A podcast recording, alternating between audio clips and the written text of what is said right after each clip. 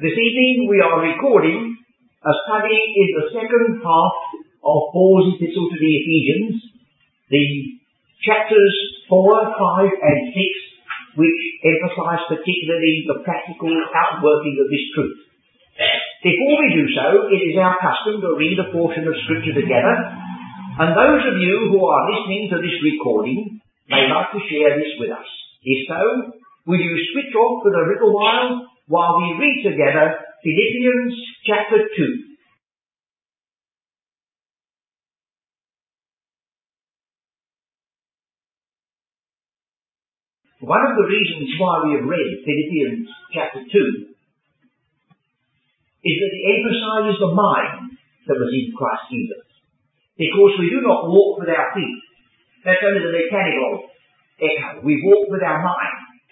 If you don't believe me, you cross the road without thinking. In fact, you won't perhaps reach the other side have any thoughts about it at all. The mind in physical life and the mind in spiritual life is far more important than the shape of the feet or the type of boots you wear. You walk because your mind is in one direction or another. And you'll discover when we start considering Ephesians chapter 4 that when he speaks about the walk, the first thing he touches upon is your mind. But let us now turn, shall we, to Ephesians chapter 4 to see this question of balance that is so definitely uh, indicated in the construction and teaching of this epistle. You know, it's very possible to become very dim in our references to heavenly places principalities and powers and dispensations and mysteries and feel that that's all that's necessary. But it isn't, friends. It is, you know as well as I do, that it's so easy to become just like a tape recording with regard to chapter and verse. And the one that you're talking to, you're seeking to lead, may be looking up and down and wondering how far this is true. And the reason is not because he doubts your ability to interpret a passage or understand its grammar, but he knows something about your manner of life, and that may be stopping it. I'm not speaking about anybody here, except I'm speaking about myself, because it's very obvious that in every one of us there is that possibility of becoming a doctrinaire, but that is not sufficient. So I realise that this mighty epistle, which means so much to us, is so constructed that there's just as much space given to the walk that corresponds with the doctrine as making known the tremendous revelation of this mystery. You would imagine that you'd want book after book to tell us about the revelation of this new calling and then just a few verses to suggest that we walk in harmony with it, but it isn't so. Just a number of chapters, one, two, and three, balanced by four, five, and six. In fact, if we are really strict, there are more chapters dealing with practice because the doctrine ends halfway through chapter 3 and the great prayer which, with which chapter 3 ends comes in the center of the lot. But here we have a focal point in this chapter 4 and we have the exhortation which reads like this. I therefore the prisoner of the Lord beseech you. Do notice the change of title? Chapter 3 verse 1 chapter 3 verse 1. For this cause I, Paul, the prisoner of Jesus Christ for you Gentiles. Now Jesus Christ is the Lord. But sometimes he's called Jesus Christ. And sometimes he's called Lord. And there's a reason for it. In every case you may not be able to spot it. Because his full title is the Lord Jesus Christ and it may be given him just like that. But when you observe that in the doctrinal section Paul says he's the prisoner of Jesus Christ. And the very next time he mentions it, in the practical section, he says, I'm the prisoner of the Lord. Well, that makes you say to yourself, yes, you see why.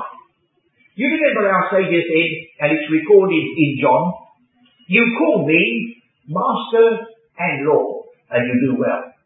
But he said in, in following, don't forget that if I'm your Lord, I should expect you to do what I say. It's not enough to say Lord, Lord and then ignore his teaching. So there's a reason why we have the emphasis here upon the Lord. The prisoner of the Lord. then I think it's worthwhile noticing that this apostle, this man, the only man recorded in the New Testament who received this wonderful revelation, if ever a man could have put himself on a pedestal, it was the Apostle Paul. And you know he was conscious of it. He said, lest I should be exalted above measure because of the revelations given to me, it was sufficient that I should have a form in the flesh, a messenger of Satan sent buffet me. That's a confession, isn't it? How easy it would have been for the Apostle Paul to have been so fucked up that he would have become intolerable. Now notice this man. He doesn't say, I, the prisoner of the Lord, the one who alone has received this revelation, I tell you what to do. He said, I beseech you. He's living in an atmosphere of grace. And so he says, I beseech you.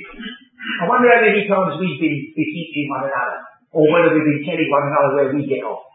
Well, of course, you see, we're not quite so high and mighty as Apostle Paul, and therefore we can't stoop so low. I think the truth is that.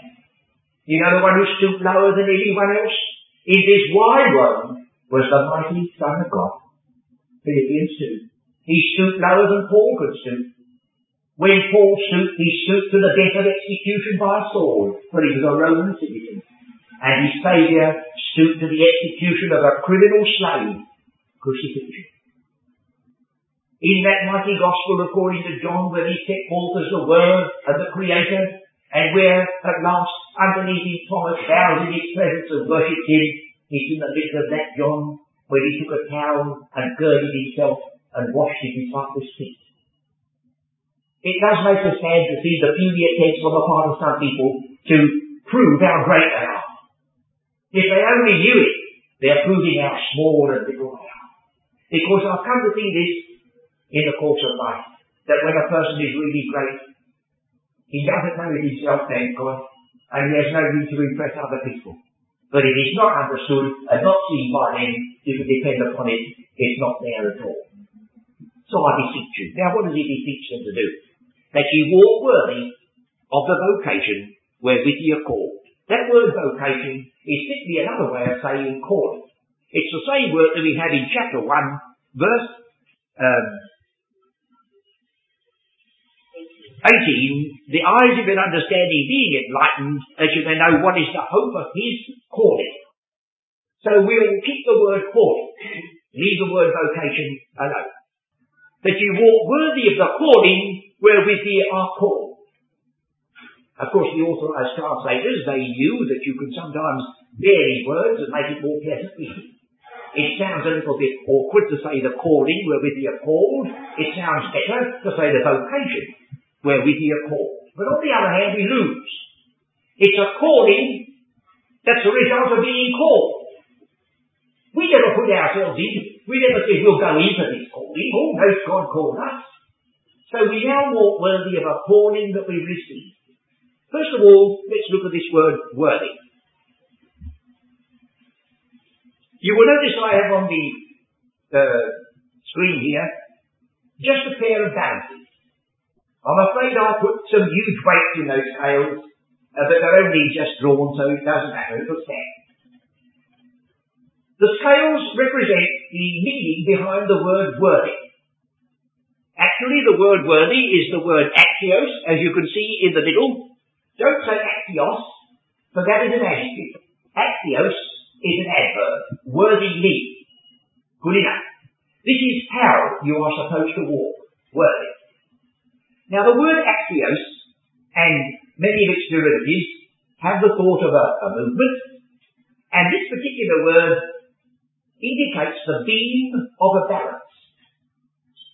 If you are a student of philosophy, you may have come across the word axiology. And if you don't know what axiology is, well, roughly speaking, it is the philosophy of values. Values. What's a thing worth?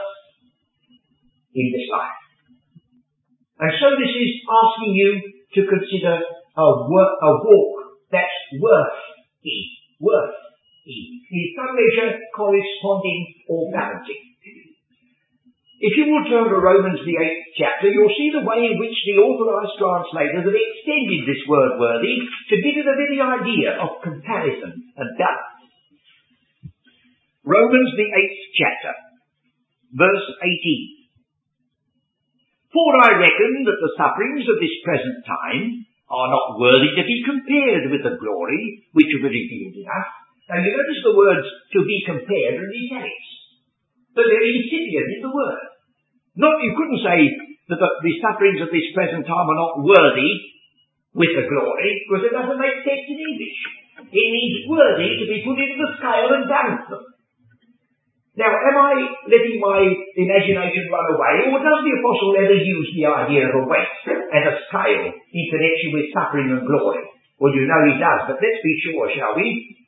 2 Corinthians chapter 4, verse 16. 2 Corinthians chapter 4 verse 16. For which cause we face not. But though our outward man perish, yet the inward man is renewed day by day. Now notice, for our light affliction, which is but for a moment, worketh us for us a far more exceeding and eternal weight of glory. In comparison with the glory that's coming, the apostle said, our light affliction. Now he wasn't talking to somebody else and saying, your light affliction, or it's easy for us to look at a person and say, oh, you are making a fuss.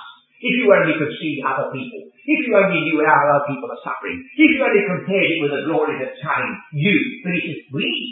Now this man has given you a list of sufferings, which were squeezed out of him, as he said, and made him a fool in his boasting. But when you read the list of things that that man endured, you wonder that he lived.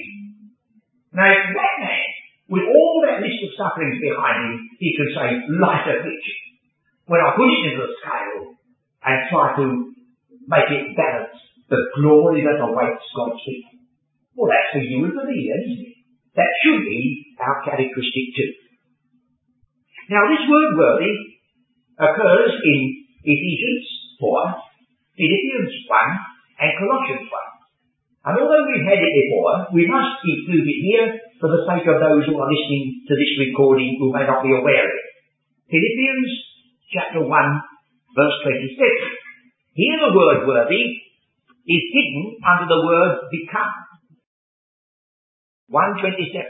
Only let your conversation, that is to say your manner of life, be worthy of the gospel of Christ. So he's, he's, he's moving along the same direction. Ephesians says, let your work, walk be worthy of the calling. Philippians says, let your manner of life be worthy of the gospel of Christ. What a wonderful thought, isn't it? When you think of that gospel of Christ, what it involved, the leaving of, of the glory, the coming into this world as man, the long years of patient waiting, then those crowded years of witness and endurance and suffering and misunderstanding and at last the apprehension, the false trial, the crucifixion, the death. All that in order that there may be a gospel, a good news of salvation to sinners. And he says to you and to me, let your manner of life balance that in the scales before God. It seems almost impossible, doesn't it? The only thing is that we have to remember that even in Old Testament times, God challenged one of his servants. He says, is there anything too hard for me? And we have to say, no, Lord. It's only because we are frail and falter. He says, your earthen vessels. Yes, Lord. An earthen vessel are easily broken. He says, not when I hold them. Not when I hold it. He says, that I will never allow anyone to slip that belongs to me. And so we must have courage that we're not to direct our thoughts to ourselves as to how we are going to manage it, but we put our full, complete trust in Him. Now what about Colossians 1 and this word worthy? Let's get that as well. Verse 9, For this cause we also, since the day we heard it, do not cease to pray for you, and to desire that you might be filled with the knowledge of His will, in all wisdom and spiritual understanding, that you might walk worthy of the Lord and all pleasing. No reference to your feet, but a big reference to wisdom and spiritual understanding and a knowledge of His will, that you might walk worthy of the Lord. This is taken as a stage further. First of all, we are exhorted to walk worthy of our calling. Then we are to walk worthy of the gospel, and then we walk worthy of the Lord. So the further we go, the more wonderful it becomes. That it's possible in the estimate of God that those who were like the Ephesians, who once were aliens and strangers and hopeless and Christless and godless, could be exalted to such a high standard. So it's not merely that we are aspiring to something which is beyond possibility, it's something which is in front of us, even though every one of us will confess to the end of our days that we're never quite satisfied with regard to the balance of this blessed teaching. But there is a proverb, I say you know it, and I've said it before, that the man who aims at the moon, he got a little bit higher than the man who aims at the gooseberry bush. So, aim high, friends, even though you may be very conscious you may never quite hit a bullseye. That's what God wants you to do. Set your affection on things above. And as you do so, it'll be far more easy if you walk worthy of that calling than if you bow your head in humility and say, I cannot do this, I cannot do that, I cannot do the other. But he might say to you, like he said to Moses, who was made man's mouth? Moses was jittering and saying, I cannot speak. He said, who was made man's mouth? And if we jitter, he says, am I asking you to do it in your strength or in mine? We're after all betraying Christ if we stand still and so we cannot do it, for he's never asked you to do it in your own strength. He's asked you to do it in his mighty strength. So we are, after all, exhibits of the power that lies behind salvation. Chapter 1, the power that raised Christ from the dead. Chapter 3, the power that answers our prayer. Chapter 6, the power that endues us with all necessary for the warfare that may be inevitable. That power is at our disposal all the time. It might be interesting for us just to turn to the Old Testament to get two references to this word worthy to see how it is there translated. I'm of course using the Septuagint version of the Old Testament, but chapter 23 verse 9. Genesis, sorry. 23 verse 9. This is a bargain being carried out in true Oriental style. Abraham wishes a field for a burying place. It's a remarkable thing that this man, by faith, left Ur of the Chaldees to go into a land that God would give him. And the only portion he ever actually possessed is the piece he bought and paid for as a burial ground. But we are told that he didn't receive the promise at that time, but he endured our seeing was invisible like Moses did, and he looks for the city which has foundation, whose builder and maker is God, over and above this land that was promised to him and his descendants. But that's a little bit far away. But we mustn't be taken in by the fact that these people say, oh, well, we mustn't argue about you, you just take whatever you wish. But it says, uh, verse 9, that he may give me the cave of Machpelah, which he hath, which is in the end of his field, for as much money as it is worth. Okay? The Old Testament says, full of money. That is to say, bounty. And if you look a little bit further down, you'll see that it says he weighs out the money. Verse 16. And Abraham hearkened unto Ephron, and Abraham weighed to Ephron the silver. He weighed it.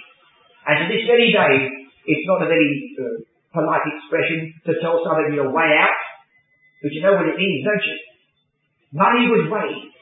And when you have the word um, in the Hebrew language, a, a shekel, the word shekel is apart from the word to weigh.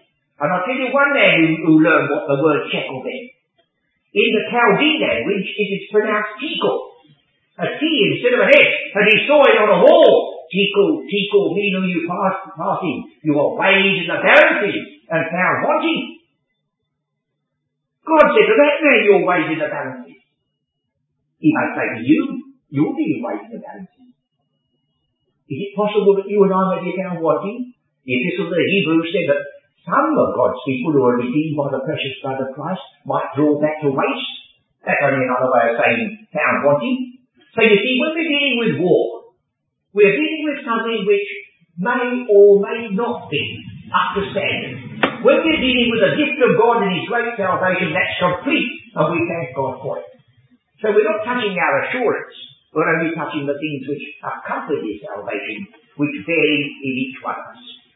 The other reference which I have with regard to the meaning of this word worthy is Job 11.6. I thought it might be interesting for you to just get a peep in the Old Testament usage. Job 11.6.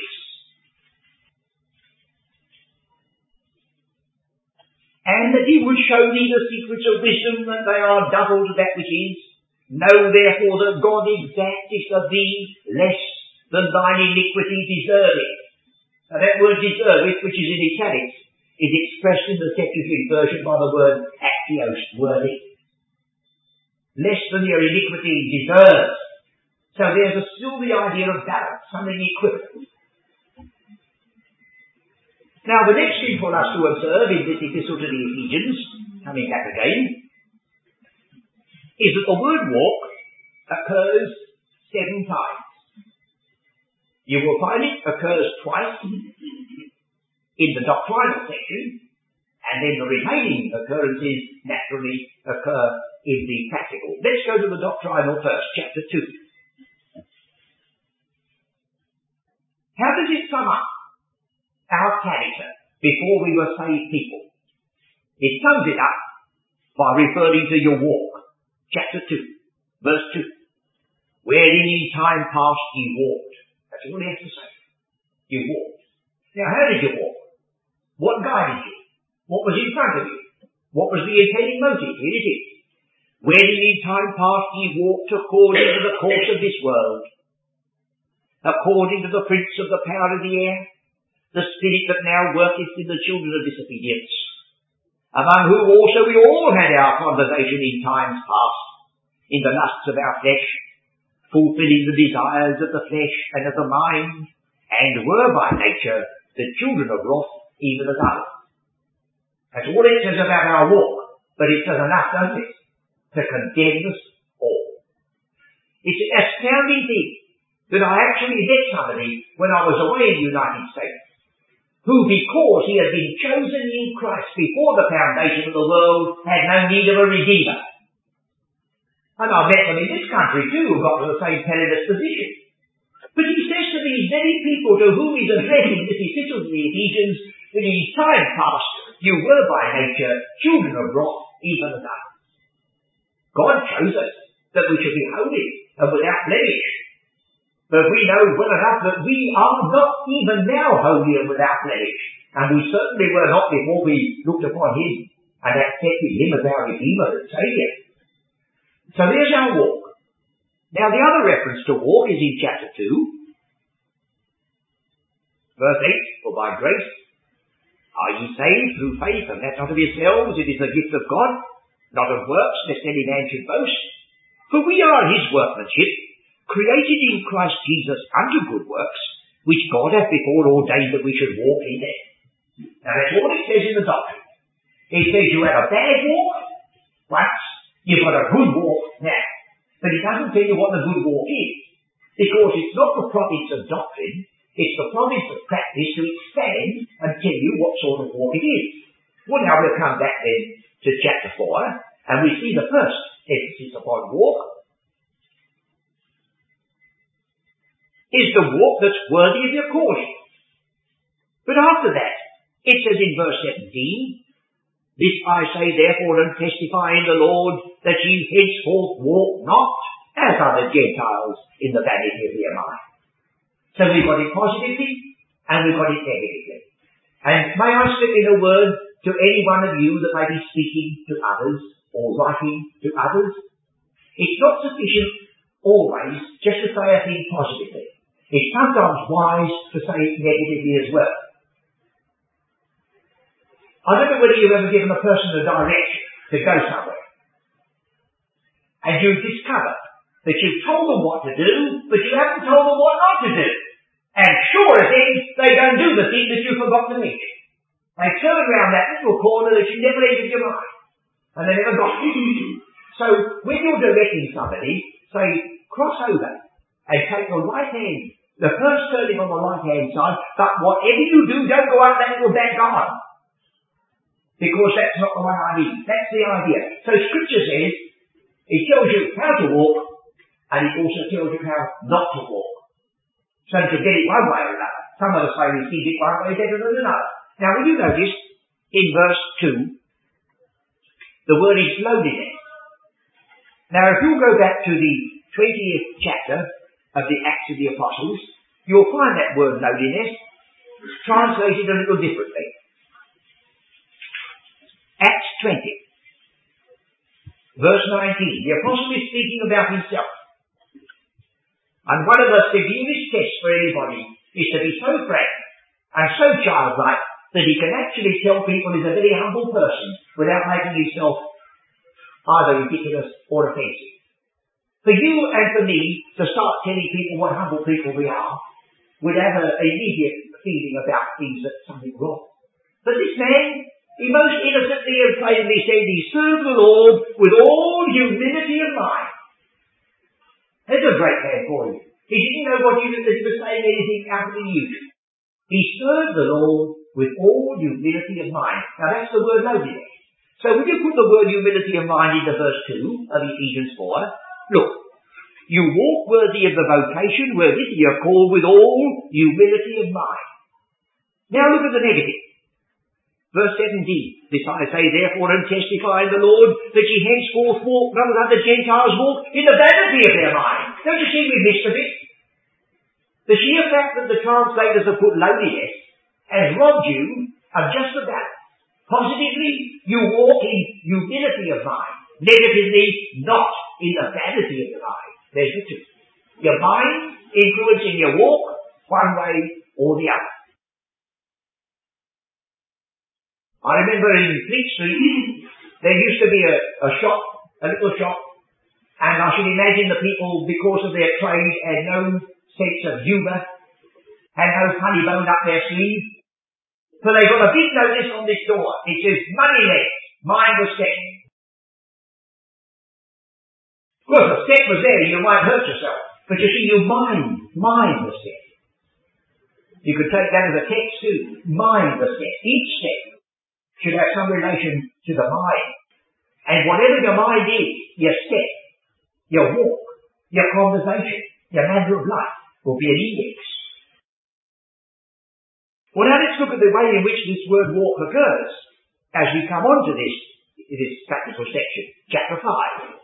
Be ye therefore followers of God as dear children, and walk in love. This is expanded tremendously as you'll see in verse 2 but we're going to give that attention later. Again we get further down. Verse 8, thinking were sometimes darkness, but now are ye light in the Lord, walk as children of light. And then yet further, in verse 15, see that as ye walk circumspectly, not as fools, but as wise. So you see there's a good deal of teaching in this epistle to stress this character of walk. A walk that is worthy of this wonderful calling. Should we now look at chapter 4 a little bit more intimately?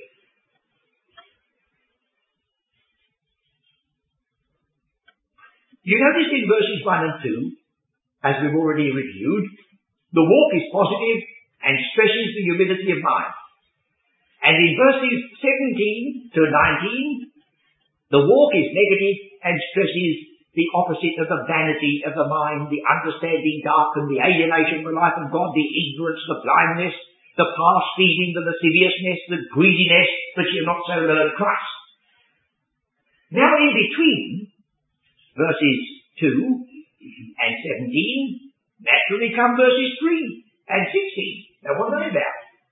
Well, it stresses the unity of the Spirit and impinges upon the one body. And it ends up in verse 16, from whom the whole body fitly joined together and compacted by that which every joint supplieth, according to the effectual working in the measure of every part, in the measure of every part maketh increase of the body unto the edifying of itself in love. So you would might say this, that the first expression of this worthy walk is found in the relationship of the body of Christ. The body and its members The body in relation to the head. And then the next expression, which follows verse 19, is the new man. Verse 21, if so be that ye have heard him, and have been taught by him as the truth is in Jesus, that ye put off concerning the former conversation the old man, which is corrupt according to the deceitful lusts, and be renewed in the spirit of your mind, and that ye put on the new man, which after God is created in righteousness and true holiness. Wherefore, putting away lying, speak every man truth with his neighbour, for we are members one of another. So you see, the one body and its wonderful membership is a dominating feature in this opening section of the walk that's worthy. At first sight, you wouldn't think that the connection was uh, very real. But the more you think of it, if we are a company of God's people, redeemed by the precious blood of Christ, and if we are so associated with Him that we can be likened to the body of which He's the head, well, surely that has implications with regard to our character. And then, if that body is made up of many members, and all those members are in relationship one with another and functioning as the members should, that also will influence our walk and our character. So in a measure, all we've got to do is to remember that we are the body of Christ, and that we're members one of another, and our walk, well, we should only know ourselves we, we, we shall, uh, our friends won't recognize us. I say, I, I hardly realized. I couldn't, I couldn't think that it was me. Why, what's changed it? You see, we are so apt to take these words, the body of Christ, members one of another, and never realise the implication.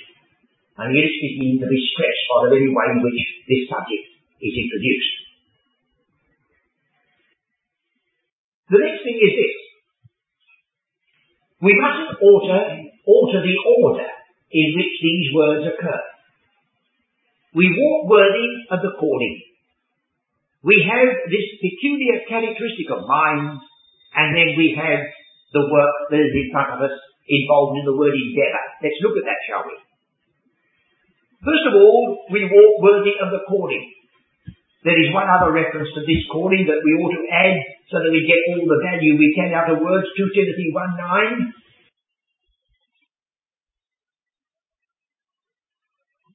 Who hath saved us and called us with an holy calling, not according to our works, but according to his own purpose and grace, which was given us in Christ Jesus before the world began. That's the calling. That's the calling uh, there expressed, which is here given as the first demand upon us, that we should walk worthy of the calling where we, we have been or are called. Then this question of the mind. With all humility of mind. We get in Philippians 2. You remember the passage we read together? It won't do us any harm to read it again. Philippians 2 verse 2 and 3. Fulfill ye my joy, that ye be like-minded, like-minded, having the same love, being of one accord, of one mind. Let nothing be done through strife or vain glory, but in lowliness of mind. You see it coming out again? In lowliness of mind, let each consider the affairs of others of more consequence than our own. That is a little different rendering from the way you have it here, but that's what it means. But it immediately goes on to say that's what Christ did. He thought of the things that belong to you as more consequence than holding his position in glory. There is a false humility, of course, and there always will be. As sure as God emphasizes one thing, the evil one will try to palm off upon you a substitute. Let's read it. It's written in Colossians for our learning.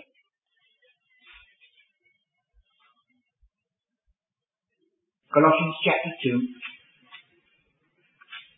verse 18. Let no man beguile you of your reward in a voluntary humility. Now, whatever that means, we may not be perfectly sure, but it's something to be avoided anyhow. Some sort of humility that you put on in a wrong sense the Ephesians says, put on the new man. But we use the word put on in another sense, don't we? We say, oh, he's putting it on. God forbid that we should put anything on like that. That's the false parade. That's the evil thing. So he says, a voluntary humility and the worshipping of angels. There is a possibility, it doesn't mean that they worship angels, but they adopted the worshipping attitude of angels. Why? Oh, they were so humble. These people, if ever there were a people who could take the words of Corinthians to themselves in their fullness, we all with unveiled face beholding the glory of the Lord. Unveiled face. And the cherubim and the seraphim veil their faces in the presence of God. You and I, who have fallen deeper than those cherubim ever could get, we have been redeemed and we can look with unveiled face. All no, says these Colossians. Oh no, we are so humble. We'll adopt the attitude of angels and we'll bow and we'll scrape and we'll form and we'll have this wonderful humility accredited to us. Oh, it says it's an abominable thing there. Intruding into those things which he hath not seen. Now look, they have a humility. The very verse before it ends says they're puffed up by fleshly mind. His fleshly mind. What a difference between the true humility of mind and this fleshly mind that parades. And why did they get into this fix? Look, next verse tells you why. Not holding the head. There's your body coming in again. There's your relationship of the body and the head and the members too. From which all the body by joints and bands having nourishment ministered and knit together, increasing with the increase of God. And then he goes on to say about those who say touch not, taste not, handle not, and all that. He says in verse 23, which things have indeed a show of wisdom in will, worship, and humility. Is that on it again, you see? A neglecting of the body, not in any honour, to the satisfying of the flesh. That's all you do. Now that's the specious thing. That's the thing to be avoided. But in chapter 3 of Colossians, while we have this open, we have this emphasis upon the uh, character of these people verses 12 and 13. Chapter 3. Put on therefore as the elect of God, holy and beloved, bowels of mercies, kindness, humbleness of mind, meekness, long suffering. So you see that's stressed in Colossians. It's stressed here in, in Ephesians. We come back again. This word humility of mind takes us back See, it's a compound word. It's made up of tapinosis, which means humility, and prosody, which means mind. Now, tapinosis, the word that means humility, occurs in that passage we know so well, Matthew 11:29. That we don't know it so well, but what we ought to know it again and read it for ourselves. Matthew 11:29.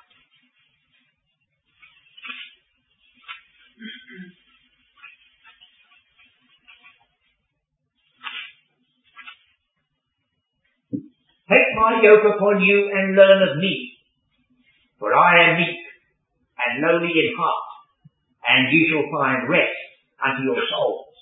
Those words were spoken to his disciples, and they were said by Christ at a time when he had been rejected. Look at verse 20.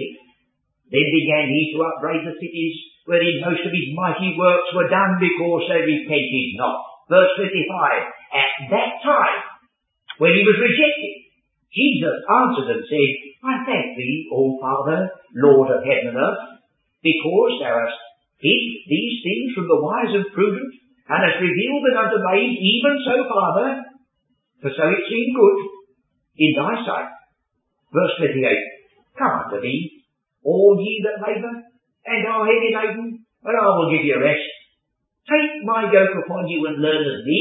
Did he grumble? Did he murmur? Did he complain because his mighty works had been rejected? He said, No, even so, Father, for so it seemed good in thy sight. But look at verse 27. All things are delivered unto thee of my Father, and no man knoweth the Son, but the Father. Neither knoweth any man the Father save the Son, and he to whomsoever the Son will reveal him. So there's a passage which tells you that it's more it's more easy for us to understand the revelation of the Father than it is to understand the Son. Let's read it again. No man knows the Son, but the Father. That's where it stops. Doesn't go any further. Neither knoweth any man the Father save the Son, and him to whomsoever the Son will reveal. So you'll find your problems are not around the fact that God is Father, but your problems are around the fact that the Son also is called God. It's the Son that's the focus and the centre both of our faith, our love, and of controversy. Now we come back to the fourth chapter again. With all lowliness and meekness. That's a characteristic of the believer, it should be. It was a characteristic of Christ. It was a characteristic of Moses. That's it, Moses. He was a mighty man. Mighty in word and deed. An outstanding man.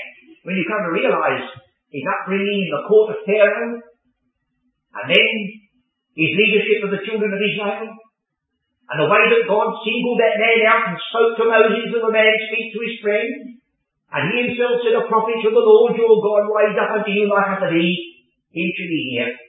And yet that man wrote himself. Now the man Moses was more meek than any man on the face of the earth. And he must have been really a meek man to have put that down. Otherwise it would have been monstrous. Meekness. Then you get Psalm 45. The Lord is riding forth in his chariot. His arrows are sharp in the hearts of the king's enemies, and he rides forth in meekness. That's a strange idea of a hero and a warrior, isn't it? Riding forth in meekness. You imagine, imagine Hitler's and Mussolini's saying, we want to go forth in meekness to this battle. Well, it's just opposite, isn't it? So it is. This battle is moved by other motives besides oh, or lust for power or whatever prompts the wars in this world. Meekness. And then we have that very strong emphasis upon the need for meekness, which is so valuable to all of us that have to deal with God's people. Let's turn back to Galatians chapter 6. Uh, chapter 5, first of all, verse 22. But the fruit of the Spirit is love, joy, peace. Here comes one of them, long suffering, gentleness, goodness, faith, meekness, temperance. There is a part of the fruit of the Spirit. Now look at its use in chapter 6. Brethren, if a man be overtaken in a fault, ye which are spiritual, restore such an one in the spirit of meekness, considering thyself, lest thou also be tempted. And that is possibly the finest way in which meekness will develop. A person who is conscious that he has the possibility of falling like his fallen brother. He who knows what temptation can be, but instead of that man being the high and mighty, that man will be meek and lowly in heart and will be more in the footsteps of his Saviour. Then we have the word long suffering. That is the characteristic of Christian love as you find in 1 Corinthians chapter 13. Let's see for ourselves. 1 Corinthians chapter 13. This great hymn concerning charity, or as the word which should be now translated, love. Because charity has changed its meaning since those three or four hundred years ago. Charity suffereth long and is kind. The very first statement of Christian love is this characteristic. It suffers long. But it doesn't really suffer long. It's kind. I met some people who suffer long.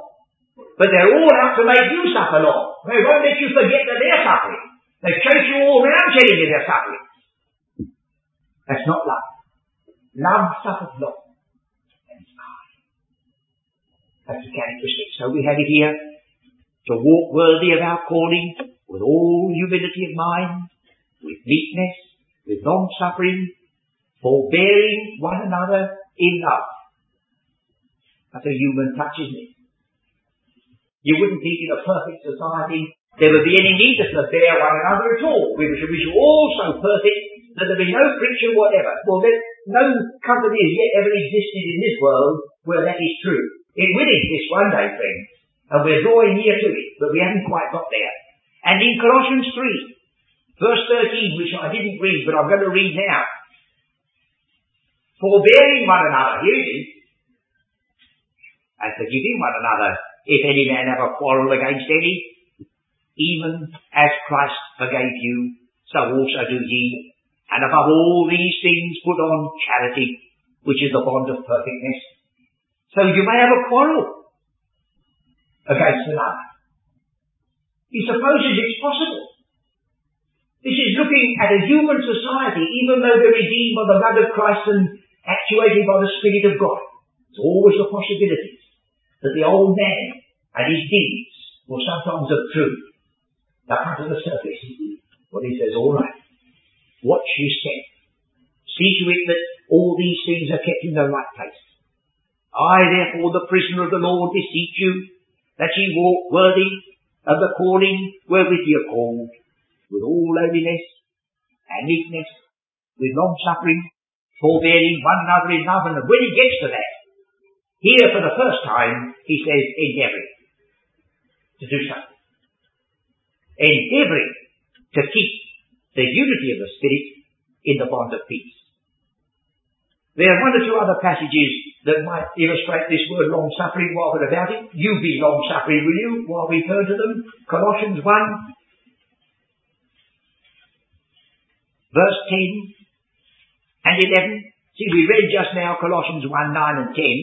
Now we read 10 and 11. That you might walk worthy of the Lord unto all pleasing. So we're on the same line. Being fruitful in every good work and increasing in the knowledge of God, strengthened with all might according to his glorious power unto all patience. That seems an anti-climax, doesn't it? Thank you. Being strengthened with all might, what more? To be patient. But don't you say, oh, nobody needs to be strengthened with all might to be patient. That's one of the things we need so much. Ye have need of patience, says the scripture. Ye have need of patience. At least I do, and possibly you do. So it says here, according to his glorious power unto all patience and long suffering. Then again, the little word, with joyfulness. That's a strange mixture of a person, isn't it? Do you know anybody who is long suffering with joyfulness? Well, if you do, that person's getting very near to the glory. He may not know his own face is shining, but it's beginning to.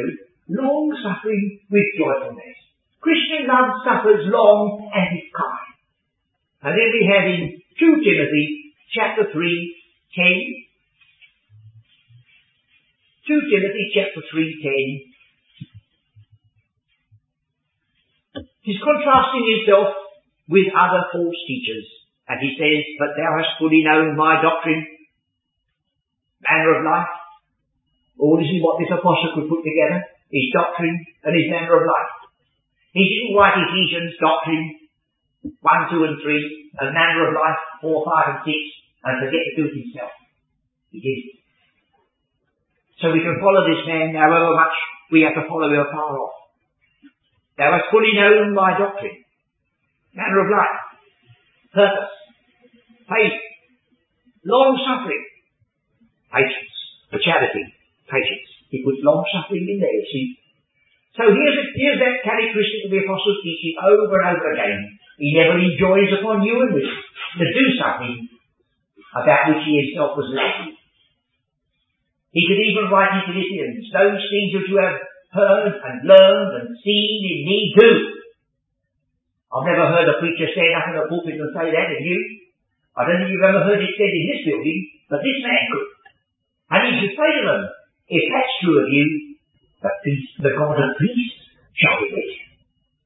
And then in this same 2 Timothy chapter 4, now chapter 4 brings us possibly to the days in which we live. I charge thee therefore before God and the Lord Jesus Christ who shall judge the quick and the dead at his appearing in his kingdom, preach the word. The instant, in out of season. That is to say, you'll be an awful nuisance. It doesn't say in season and out of season. It rather suggests that it's always in season from God's point of view, and it's always out of season for the man who's listening to you. At some more convenient season will I hear you. You remember the words that were said? He never did. Preach the word. Be instant. In season, out of season. Reprove. Are you a good one at that? Some of us are very smart at that. Rebuke. Oh yes, listen to us. Exhort. Ah, but wait a minute. With all long suffering as well as doctrine. That's where we slip up, isn't it? Now doctrine may be quite sound.